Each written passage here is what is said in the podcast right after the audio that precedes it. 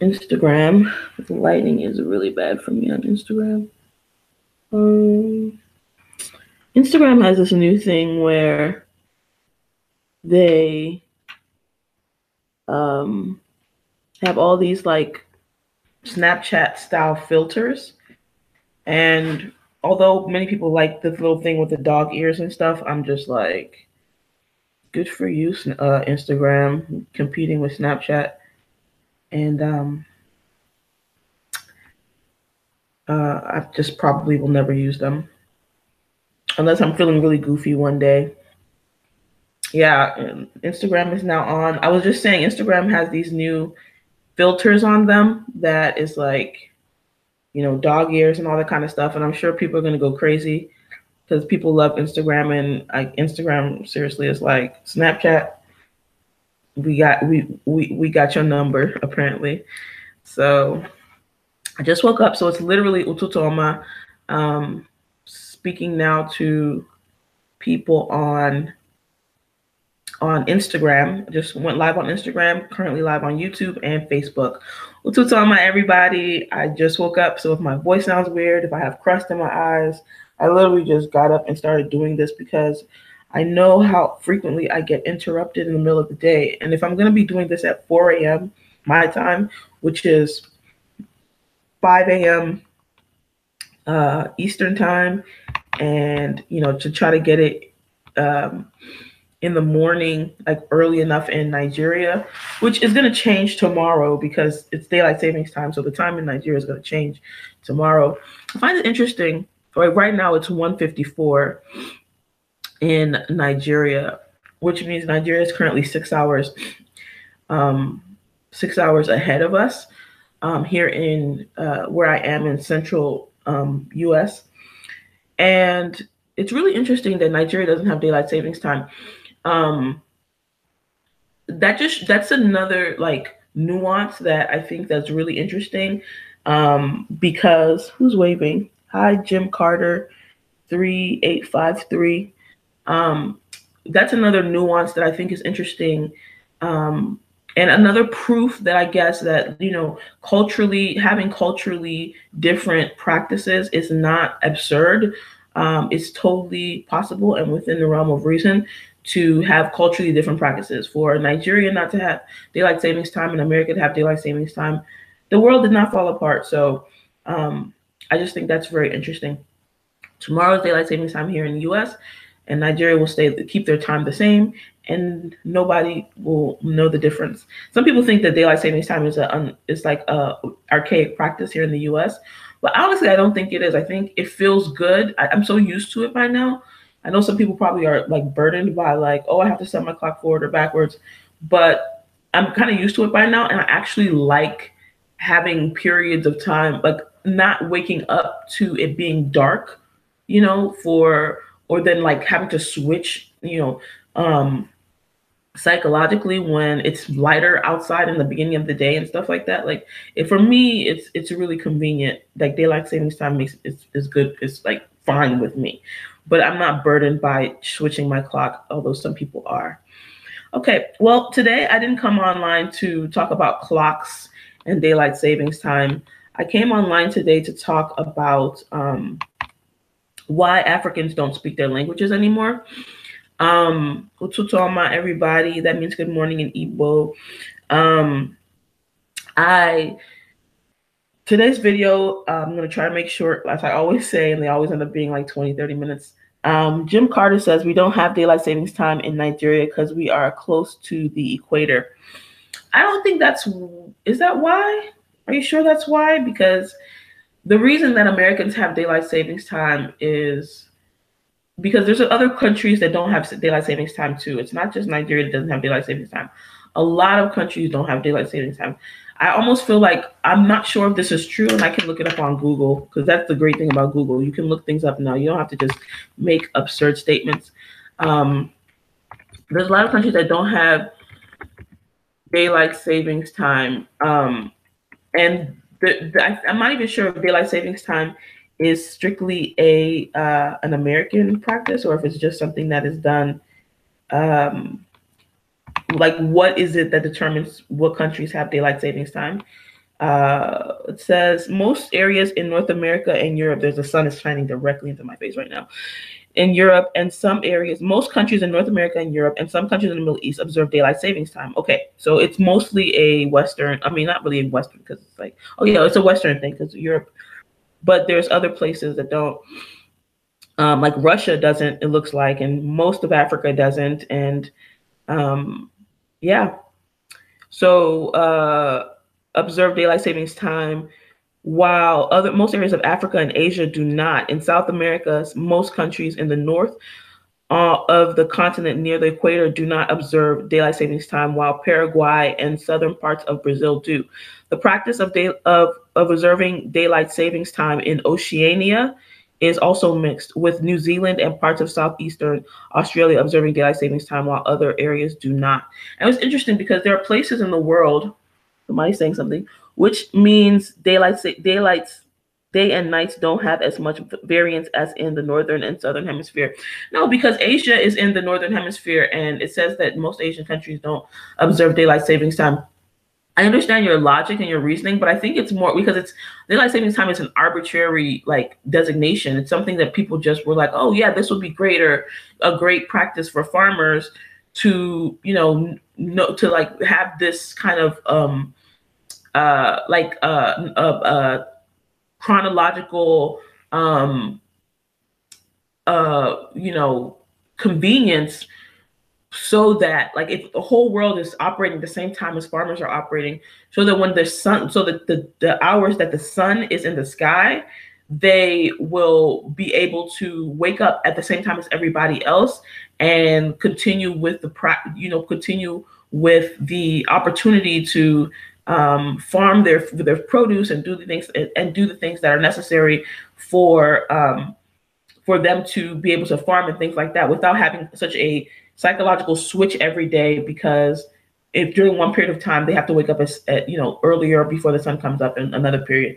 because America was really a farming culture a lot before the industrial age. Uh, they had a lot of rural areas as well um, when the when they were first settled by um, England. So that is um, something that came out of the farming culture in America.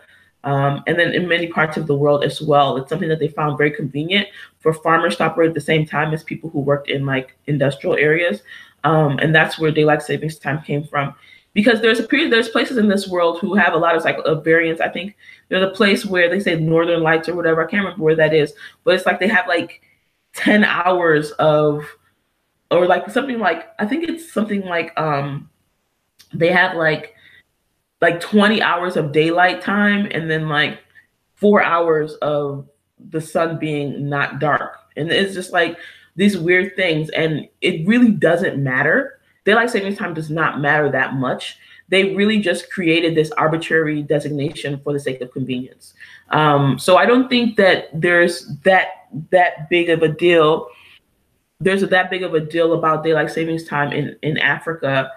Um, like they can have it if they wanted to, but it's not doesn't seem like it's that convenient for them to add that extra thing to their culture, which is a really good point for my show because I really like to talk about like the cultural implications of the of, of the of Western be- behavior.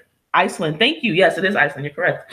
Um, there is a uh, there is uh, there's a lot of things that the West practices that may not be the most convenient thing for people in in parts of Africa, in most of Africa, um, because of the uh, geographical and uh, you know um, sociological makeup of Africa. There's a lot of things that the West does that is just like this would not work in Africa, or this is not. Um, realistic for Africa or this is just inconvenient for Africa.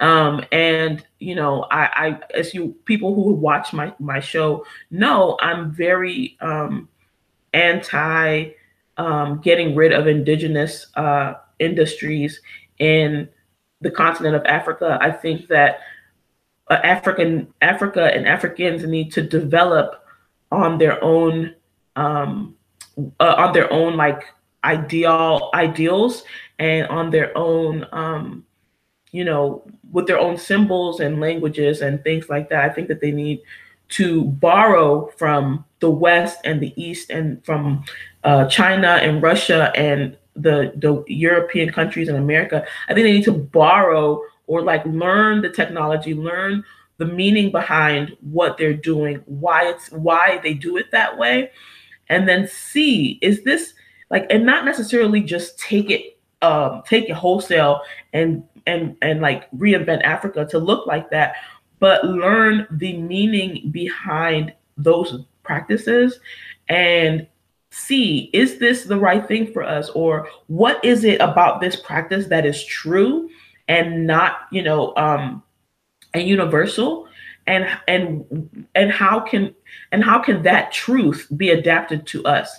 Not necessarily how can that uh, particular technology or development or way of life how can that be adapted for us? But how can the truth of this technology be adapted for us? So for example with daylight savings time what is the truth of that technology? Well the truth of that technology is that you know people can um, can make things different for uh, can make can can create a standard based on a particular group of people. For example, you could say the Fulani or some you know a particular group of people who may have um, who may have particular needs for their their livelihood and their livelihood is uh, central to the livelihood of the rest of the country so maybe you create some kind of law that um, kind of helps them to do their job so that the rest of the country um, can continue to benefit from them like when I, I bring up the fulanis because they're very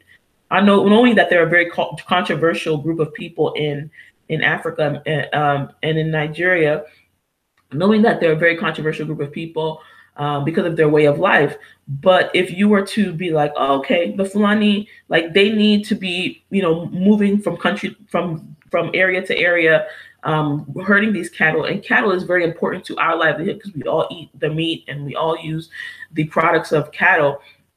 Then, um, then all of a sudden, it's like, oh, this part of Fulani cult, uh, you know, culture is very difficult for us to um, something about it is difficult for us to maintain. So let's do this so that it's easier for them. Let's uh, create a path for them that is like you know really important that, that they have to be a part of.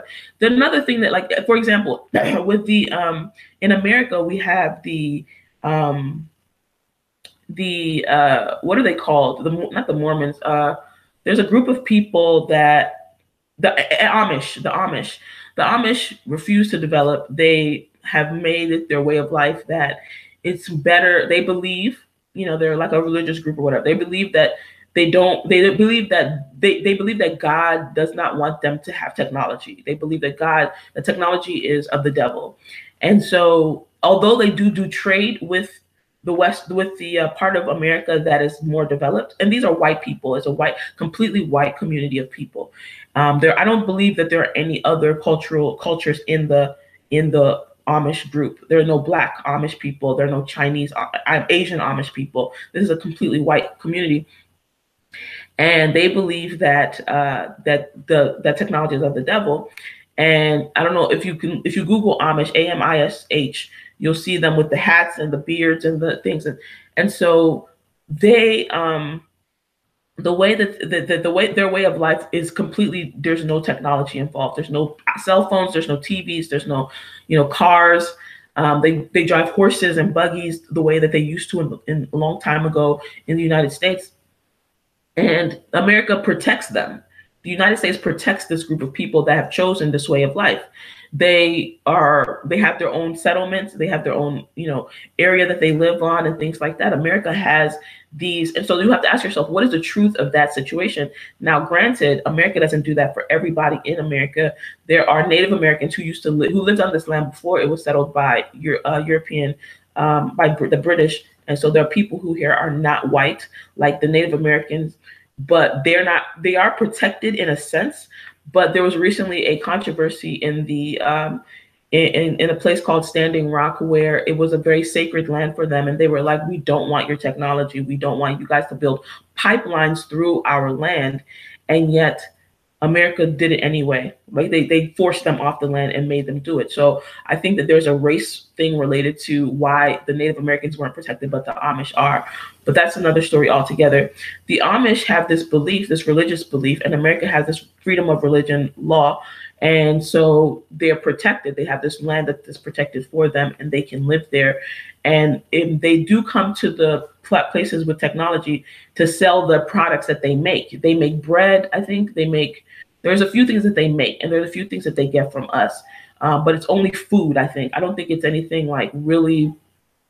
So their way of life is protected here in the, in America, um, and that's a very interesting concept. And I think if we understand that in the in Nigeria, and we understand that you know you can protect different people's way of life and still have a functioning country, um, instead of trying to just copy the West um, without understanding the meaning behind what they're doing, then that's a recipe for disaster in Africa.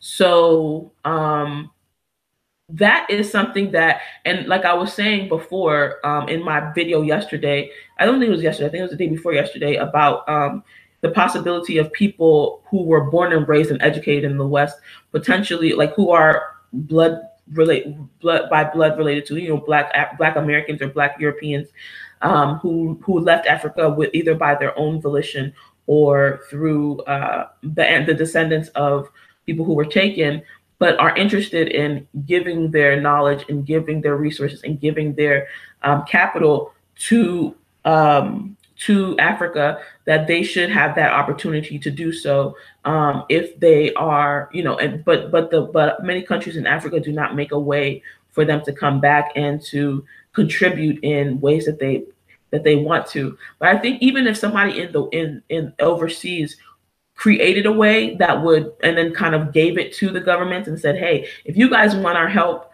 you know, here's a way that you can do that and incorporate that. I think that would be hello luxury or nothing. I think that would be a um i think that's that's something that's possible too. I think somebody in the west if they could create a kind of system like a, a website or a a forum or something like that that can that would easily be adapted by the culture by the countries in africa to um to you know kind of supplement or allow for um, africans in the rest of the world to contribute to the African community, economy, and culture. I mean, not really culture, but like you know, the economy and the country country's um, infrastructure. Then I think that is also a, a very a viable um, option. So let me get into the topic of today's video because I know I'm getting uh, a little bit off off track. Excuse me. The topic of today's video is why Africans don't speak their languages anymore. And I think that the in order for me to talk about that, I have to give you a little bit of background um, because I mean I did do a video about like building Wakanda the other day, and it was um, very detailed and it talked a lot about like what Africans can do if they want to build their communities um, if they want to build their countries and their infrastructure and everything like that so that the country is more um, developed the way Wakanda was. I did a whole like video about it, three videos about that and different broke it down in in different stages. And one of the big things that I talked about was language. So the question now becomes why are we not speaking why do Africans not speak their language anymore? And I and then like it pains me that I can't do this entire thing in fluent Igbo. I actually created this morning show so that I can be able to practice Igbo and yet I don't do it very easily. And so now today is this is an episode where I will talk about why it's not like we don't speak our language anymore. And let me just begin by saying that the biggest reason I believe is that we don't find it. There's a video of Chimamanda Adichie talking about this, and, and he's she's tell, saying it in Igbo, and it's on BBC News Igbo, which I think is a great thing. Um, and she says that the reason we don't speak Igbo anymore is because we don't value Igbo anymore. And that was the main thing. It was like a video on, on BBC News Igbo's um, um, Instagram account. And she said, she said, speaking Igbo one day, because I'm not to see Igbo off of my, I, I, just, it's just so difficult for me. So, um, you guys, it will leave because, um, so the, uh, the, the, the, Chimamanda Adichie said that the reason we don't speak Igbo fluently, we don't we don't speak Igbo as much, is because you know people used to make fun of people who speak Igbo um, and things like that. Because um, she didn't go into detail, like I'm gonna go into detail. She just said that it's because we don't value Igbo. And so my answer, my, my the thing I'm to answer today is why don't we value Igbo? And why is it that people get made fun of when they speak Igbo in like high school or whatever, or take Igbo or whatever, or take it seriously? And honestly, the reason that I think that it is predominantly is because obviously we have Western influences. We have this belief and mindset that the West knows best. And that is, uh, you know, white is right and the West knows best. That's pretty much the mentality that it makes us to not want to speak our language anymore. Hello. And so um, a lot of people have rejected their native languages because they feel that white is right and the West knows best. So um, the question now becomes what is it that makes that propagated? Because people can say that, people can believe it, but there has to be something in the groundwork. There has to be something in the foundation that makes that a, a, viable way of thinking because you know you can tell somebody oh white is right and the west knows best but unless there's some truth to that statement people are not going to just take it they're just gonna they're gonna be like oh well you just don't love your um you know culture or whatever but there's actually truth to that statement that pe- that that people identify with and makes them you know actually not uh reject it and um some of those things include the fact that business is done in the in in, in English languages. Um, you know, and Asians, you know, they do business. They have textbooks, they have scientific books, they have, you know, all these things in their own languages. And, you know, if you want to learn um, business or economics or uh, science or whatever that is these these crucial this crucial information this crucial crucial data that actually will help you to build your society, build your community. You have to learn somebody else's language because we don't have these things, even television, news, we don't have these things in our languages ready and packaged for us. So if you want a convenient way to learn these things, you have to know how to speak the other language. So I mean, I don't think it's necessary for you to completely reject your language and just I don't want to speak Igbo anymore because there's many people in this world who are bilingual who can speak one two languages or more. Um, in Europe, they all learn to speak multiple languages um, because Europe is is so small and they all travel between cultures. They all travel between countries peacefully. Um, so people learn to speak French and English. I think even they have a requirement in schools where they all have to take an extra, they take a foreign language. Even here in America, people take a foreign language, but usually that foreign language is Spanish. So most people in America take Eng- learn English, but then they take a Spanish class or one or two Spanish classes that will help them to know some basic Spanish. So I don't think there's anything wrong with being bilingual. In fact, I encourage many people, I always encourage people to be bilingual. Learn your native language and another maybe a European language or something like that, so that you can have that knowledge to access uh, the information in another person's language that is not available in your own language, and then maybe even take that information in the other person's language and change it, convert it to uh, your language. Like if you learn English just so that you can learn uh, physics or something like that, then you now translate the physics that you wanted to learn in that language into your own language so that other people who speak your language can now have access to that information in your language. And so, hello, um, Carings Terriers.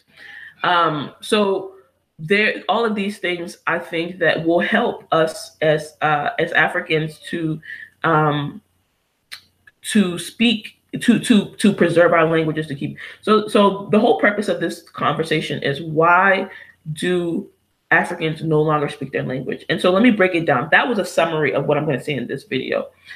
One is that africans do not feel it's irrelevant according to what chimamanda adichie said in the in the bbc igbo video they think it's they don't value it because they think it's irrelevant they many people think and there's truth to that statement but there's also ways around it um, that their languages are irrelevant. They're not important. There's no value in learning that language. There's no money in learning that language.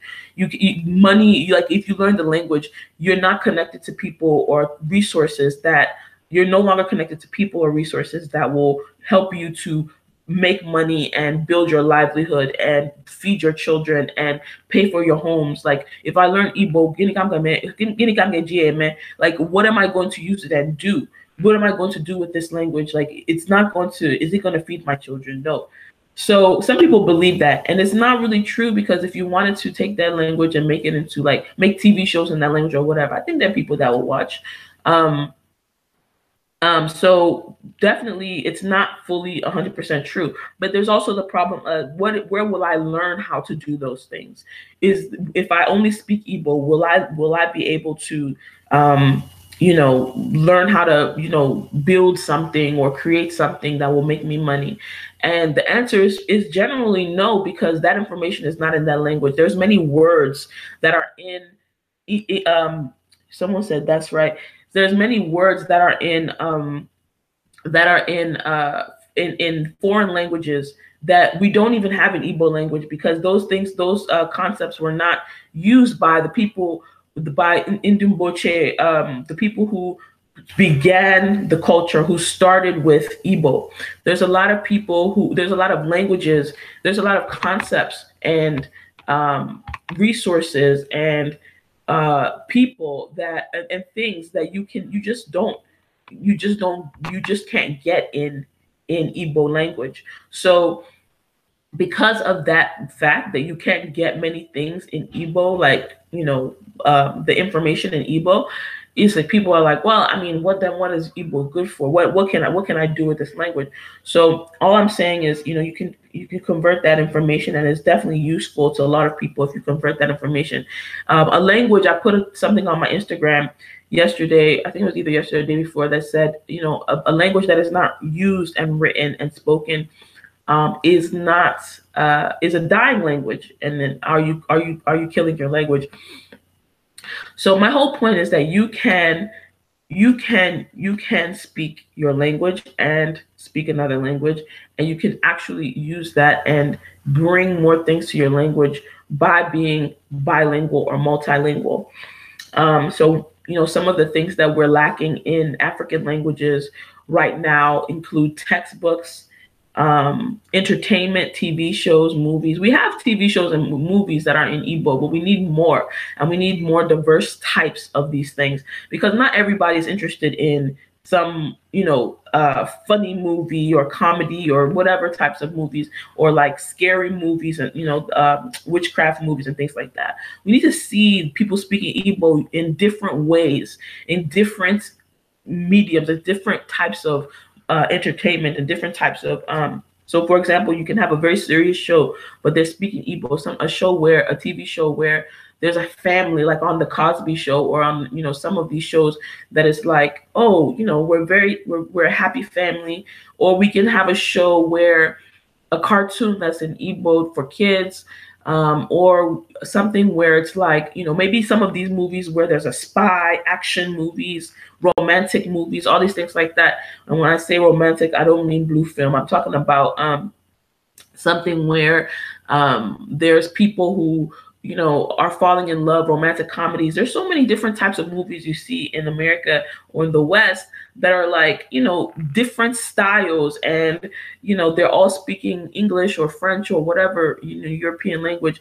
But if we had those same diversity of, of content and had them in in African languages, I think people will watch them. Honestly, I do think people will watch them. People will love to go out and see them. Even you'll see people, you'll see Black Americans being like, "Oh wow, you know, uh, there's you know culture in Africa. You know, like how people love Wakanda now is how they'll love your own culture and they'll want to come and they'll want to spend money with you because you are giving them a, a, a sense of identity that they lack elsewhere um, in the West, um, a lot of the things people just go there because that's the only option that they have. If they like comedy, where else would they go to find comedy? They can't find comedy, or if they if they lack uh, if they like well they can find comedy in, in African cultures because we have funny films. Osuofia in London is one of my favorite African films, even though it's old. But um, I'm sure they have better ones now. But I just I, I mean, if I want, even I don't watch too many just entertainment shows for entertainment purposes. I'm, I'm a little too serious. But um, you know, if people want like maybe an action film, something like Mission Impossible or something like you know, uh, uh superheroes or whatever, they they go to or science fiction, they go to the West because that's where that's the only option that they have. Not because it's better sometimes. Well, it is better. Even the quality is better because they have money, big budgets for um, making these films. But oftentimes that's all there is. That's the only thing they have. So they default to that. So then there's commerce. There's actually doing business, economics textbooks, uh, inter- inspirational books about like you know a lot of people read these success books about how to be successful, how to become a millionaire, how to learn how to do this or that, um, self improvement books. All these things are in even audio tapes, audio CDs, things like that. All these things are in English or you know some other language. Many of them, like I know this one, I I I, I met this one guy who is from an Arab country, maybe Iran or something like that, and he was saying that there's some of these books that are now translated to Arabic, and people are willing to translate them to Arabic because Arabic is a widely spoken language and acceptable in the Middle East as a just a common language. And so many of them speak Arabic. And so many books are being translated directly into Arabic because why? Because they can make money off of those particular people um, who speak that language. And those people are actually reading in that language because the Quran is written for them in that language. So many of them learn to read in Arabic. So because they can read in Arabic, people are now writing the writing and many of them speak only arabic. So the people are now people in the west are now translating their information into arabic just so that they can be able to to help the people in the middle east read that information. They want to sell you something but because there's those people all, all many of them refuse to learn a western language they only want to speak arabic. Because of that people in the west are now translating just every book just just books that are like so some the book that this arabic person told me this middle eastern guy told me that he was reading is not even like a middle eastern cultural like it's not something that the culture of people in the middle east even believe in. The book he was telling me is that a book called men are from venus men are from mars women are from venus. This book that's about relationships and love and romance is not something that the people um, people in the Middle East believe in. Many of them are very very uh, conservative with relationships. They don't want to hear that women are you know this this way or that way. But because they feel they got this book that is written in Arabic, now this information is being passed to them, and they can take it or leave it. But you know the fact that people the, and the thing about it is like things things like that. It's not the people in the Middle East who will translate that book the person who wrote that book has to agree to have that information translated translated.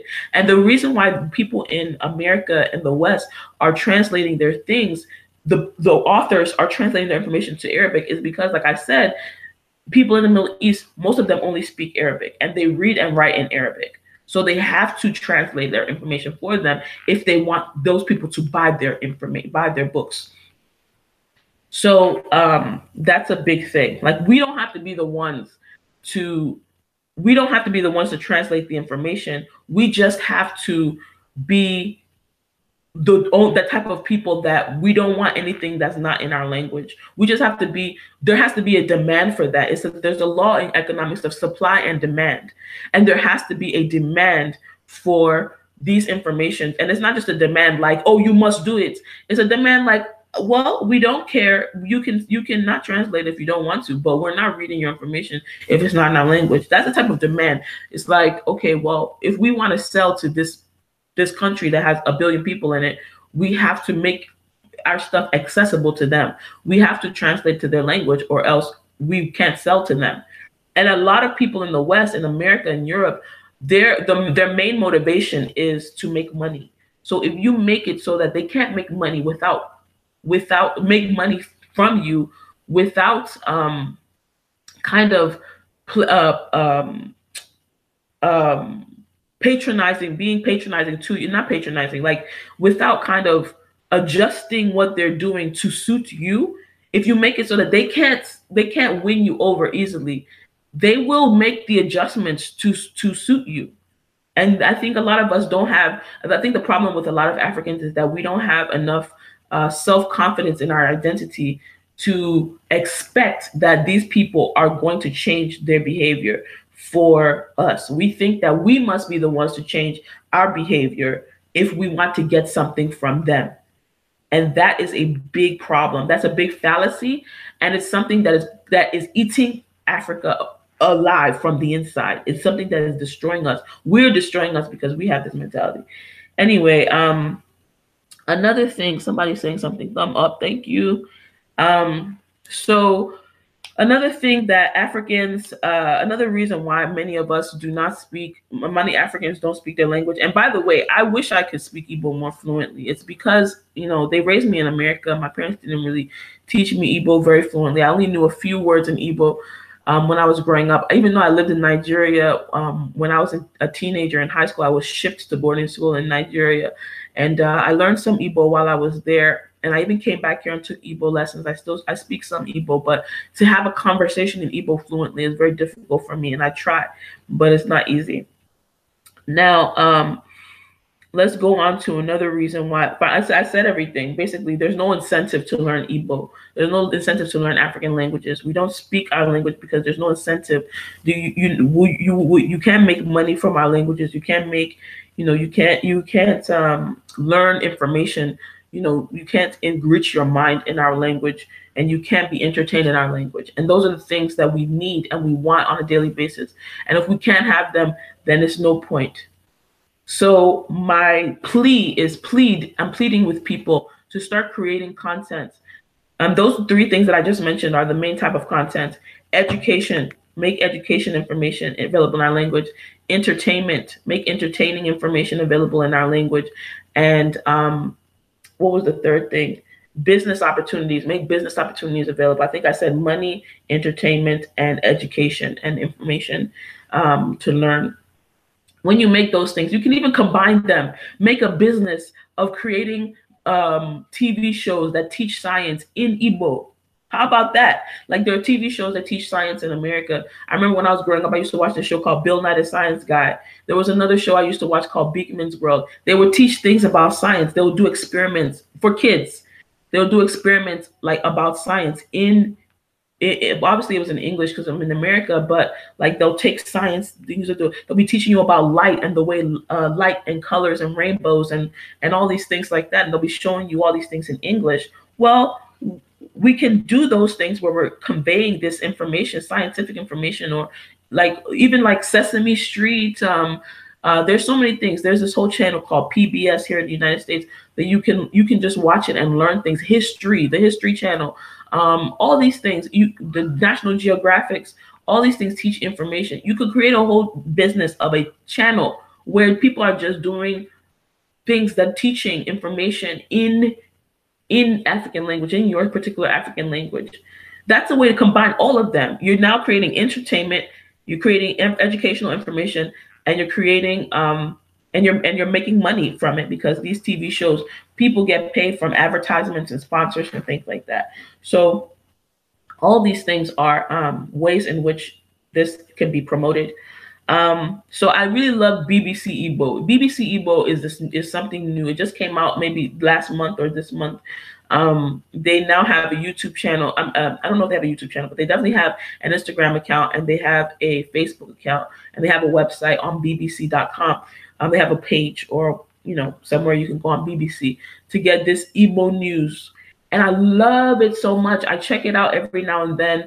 Um, maybe I, I, was checking it out every day, but you know I have so many things going on. But every now and then I go to them. I don't even watch the news here in the United States, but I, you know, I don't look at this stuff because it's very like, it, to me, it's very depressing. But I go to BBC News Igbo as much as possible just to um not even to see what's going on because me i don't like to just know what's happening for the sake of knowing what's happening but I go there because it's in Igbo. And so the, and sometimes they even have celebrities on there speaking Igbo. Like they had Chimamanda Adichie. They had uh, I think one of the the the one half of P Square. they had um they had uh, many other celebrities. Uh, they have sometimes governors and and actors and things like that talk, speaking Igbo and talking about the things that are going on in in uh, in Alibo. So it's interesting to watch. And I love that they have that now because it's something that will encourage people to hear and speak and learn Igbo. And I just hope that we can do more things like that so that people have options.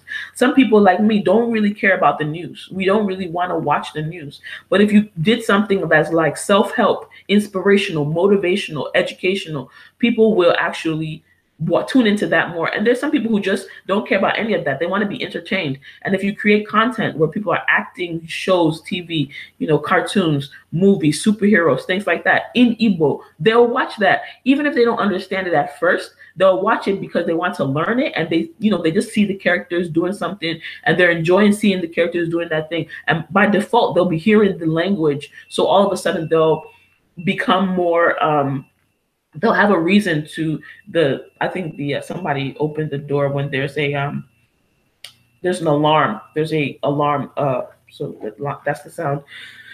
People will want to hear those languages and people will end up hearing those languages by default because they have no choice. They have to hear the language in order for them to take to to um to understand what's happening. So they'll start to learn what's happening.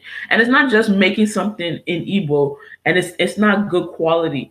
The thing has to be something that people will enjoy watching. So if you're making a TV show or a story or a movie, the story has to be good. It, it, like if the story is really, really like that's a on that people are just like, hey, this is I love how Superman is flying, blah blah blah, black Superman, whatever. And they're speaking Igbo. People will say, hey, this is a good show. I must know what they're saying. And people will now dig deeper and they'll try to learn the language because of that. So that's uh, something like so if we if we have more things like that, people it will incentivize people to learn the language and to know the language and to speak the language and to engage with one another in that language. It's not just speaking Igbo so that you can be uh, rebellious against the West or to be angry at the West is because our language is beautiful and it deserves to be preserved. It deserves preservation. You know, it deserves for people to um, learn it and want to speak it and do business and engage in that language. So I think that uh, I think we need to we need to be more um, we need to love our language more. We need to be more recognizing that things that we create are still good and quality and useful no matter what. Like they're good for those things. Uh, the problem is that many of us go to the West and we learn this information, and the people who came, our our our ancestors, uh, the people who left maybe because of the Biafra War, or whatever, came here. They were speaking Igbo.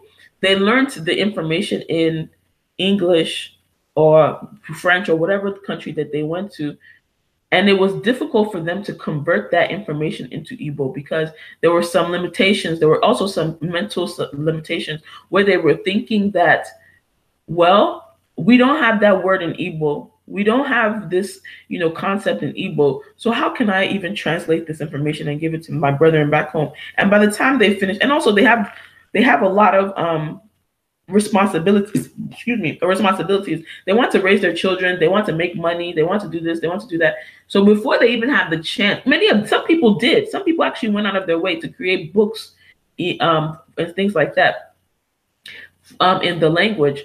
But many of them had a lot of difficulty because they come here and all of a sudden this the burden the weight the problems that the the responsibilities the obligations that the the foreign countries will have they will have from those foreign countries will keep them from doing the next step which is to convert that information or create resources for the people back home. But now there's no like there's no excuse. We have the internet.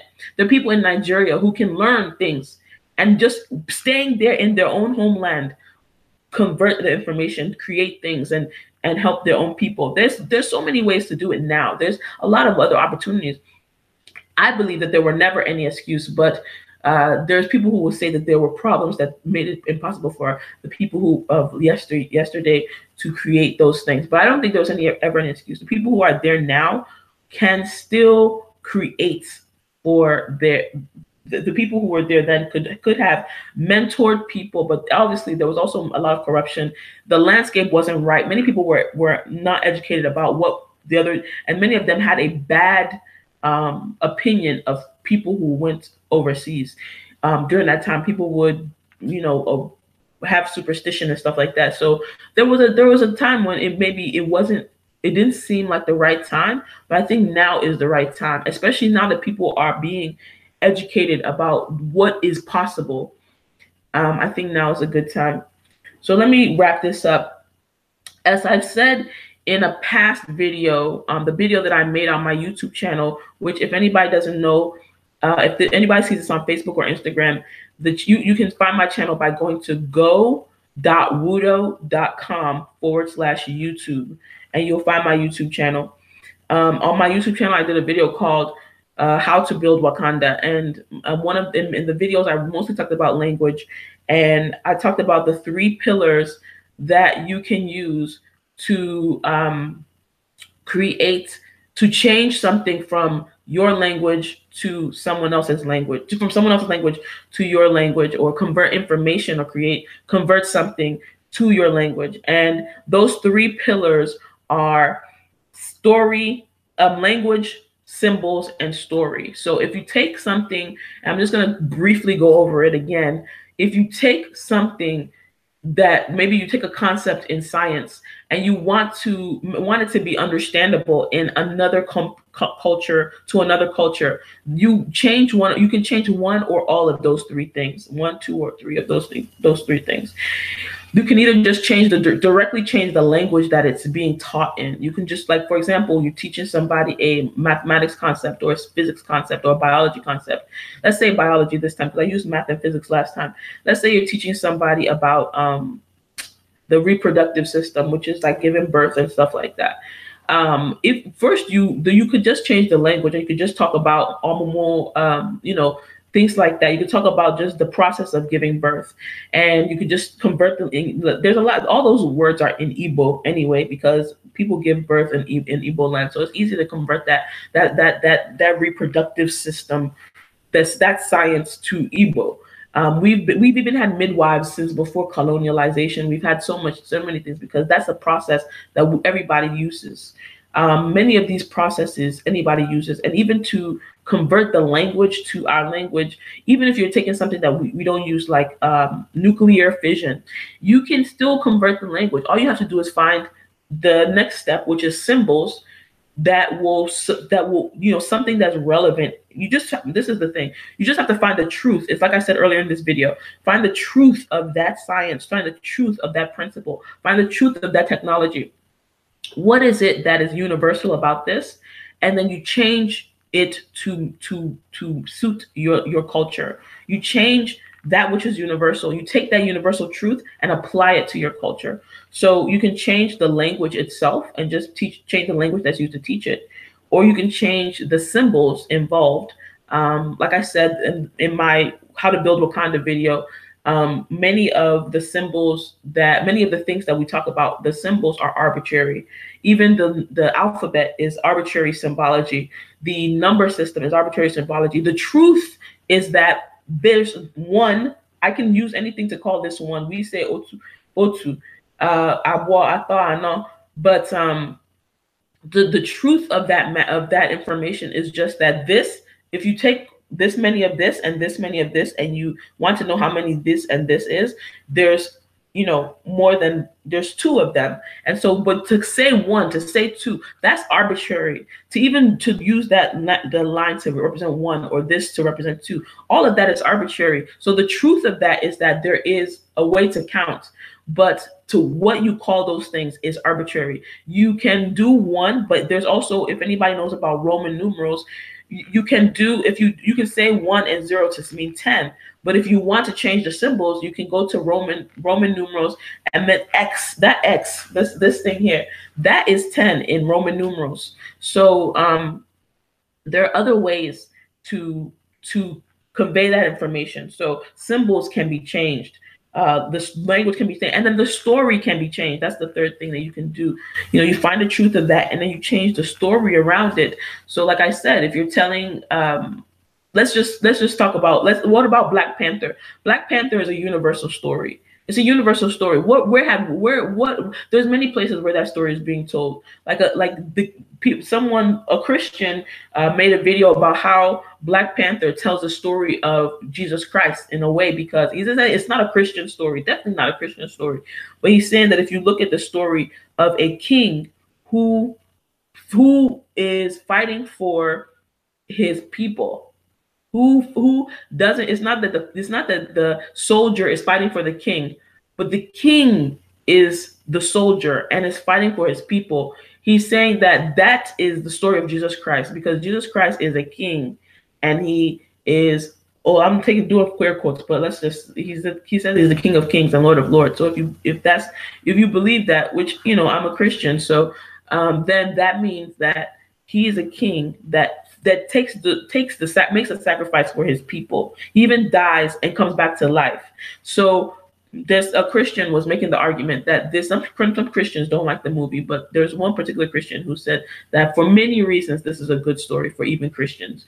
So um that is but that's a universal story those elements inside of black panther are universal but the story being told the people the concepts everything that was used inside that story are more african and so that's one of the things that uh, you can change. You can change the, the, the, the actors involved, but the story is universal. The last thing that I will talk about in this broadcast is, you know, the the idea about parents, parents who encourage their children to speak Igbo. I think it's good. I think it's good. Let me just say that first. I think parents having rules in, in their home that we speak. I, I know one woman who taught me Igbo um, she said that in her home, her parents made a rule that you, you, you don't you only speak Igbo in this house. You will learn English when you go out, when you go to school, anywhere you go, you will learn English. But as far as you're in this house, we will speak Igbo. I'm not talking to you unless you speak Igbo to me. And the parent just sits there like you start talking to them in English and they're just like, I'm not responding to you because you, you asked me for a soup. I'm not giving you anything because you didn't speak Igbo. So that, that's that's the type of thing some parents do. Some people, some some you don't have to be aggressive. You don't have to beat your children if they don't speak Igbo. You don't have to do those types of things if they don't speak Igbo. Hi, somebody gave me thumbs up. Hi. Um, you don't have to beat your children if they don't speak Igbo. You don't have to be mean or angry or aggressive to your children don't speak Igbo. But you make it something, make a household that's conducive to them speaking Igbo or, or in any African language, and that will be enough um, to encourage your children to speak Igbo. So there are ways to encourage your children to speak Igbo and to make Igbo a part of your life consistently. And one thing is that even as you're teaching your kids Igbo, even as you're teaching your kids Igbo, don't stop at just teaching them Igbo. You know, make it so that it's is is is good, it's sweet for them to learn Igbo. Tell them tell them ways that they can. These this video here. Tell them the ideas that I've told you about how they can make money with Igbo, how they can they can create um they can make money with Igbo. They can create a community with Igbo. They can create t- stories and TV shows and things like that because it's those children that when they grow up, they'll be the ones that will even make those things for the next generation and they'll keep Igbo alive. So it's not just you. You're not alone. You're not the one that's doing this all by yourself. You're not the you're not you don't have to take on the whole burden of the whole world by yourself. You pass the buck, you pass the baton to the next person who will be who will help you carry the load. And that's our culture anyway we don't we're not an isolated community we are a community that that engages with one another so you don't have to do things by yourself you can maybe the only thing you do in your life to preserve igbo is to teach your children igbo because you're a mother or you're a father and that's the only contribution you can do that's fine that's good enough but you can also teach your children as you're teaching them Igbo. Okay, as you're learning Igbo, you're not learning it for no reason. You have a destiny. You have a inheritance. You have a um, you have a, a, legacy that you have to continue to live on. Create an Igbo, engage with others in Igbo, teach others Igbo. But as I'm teaching you Igbo, pass it on. And so that is uh, that's a really that's a good place for me to stop. Um, and that's a good uh, challenge for everyone who watches this video, everybody who comes across my channel. Um, I think that is that is a that is a good way for us to keep the culture alive, keep the language alive, keep um, make it make it so that other people feel encouraged to be a part of the culture. And not just to be a part of the culture but to create things for us in our language and to actually help us to build our language. When people we show interest in, in in preserving our language other people will help us. I mean bbc is not an igbo cult is not an igbo is not an Igbo uh, invention. BBC is a is a is from is from uh, Great Britain, but they saw that there's an interest of our people. So they maybe some of us went to them and said, "Hey, this is so they they made it their interest known, and and BBC said, "Okay, let's help you." So unless you yourself are interested, people will not people will think it doesn't exist, and they won't, and it will just die. Your idea will die with you. So that being said, um, um, have a good day. Um, enjoy the rest of your day. And as always, blossom where you're planted. Peace.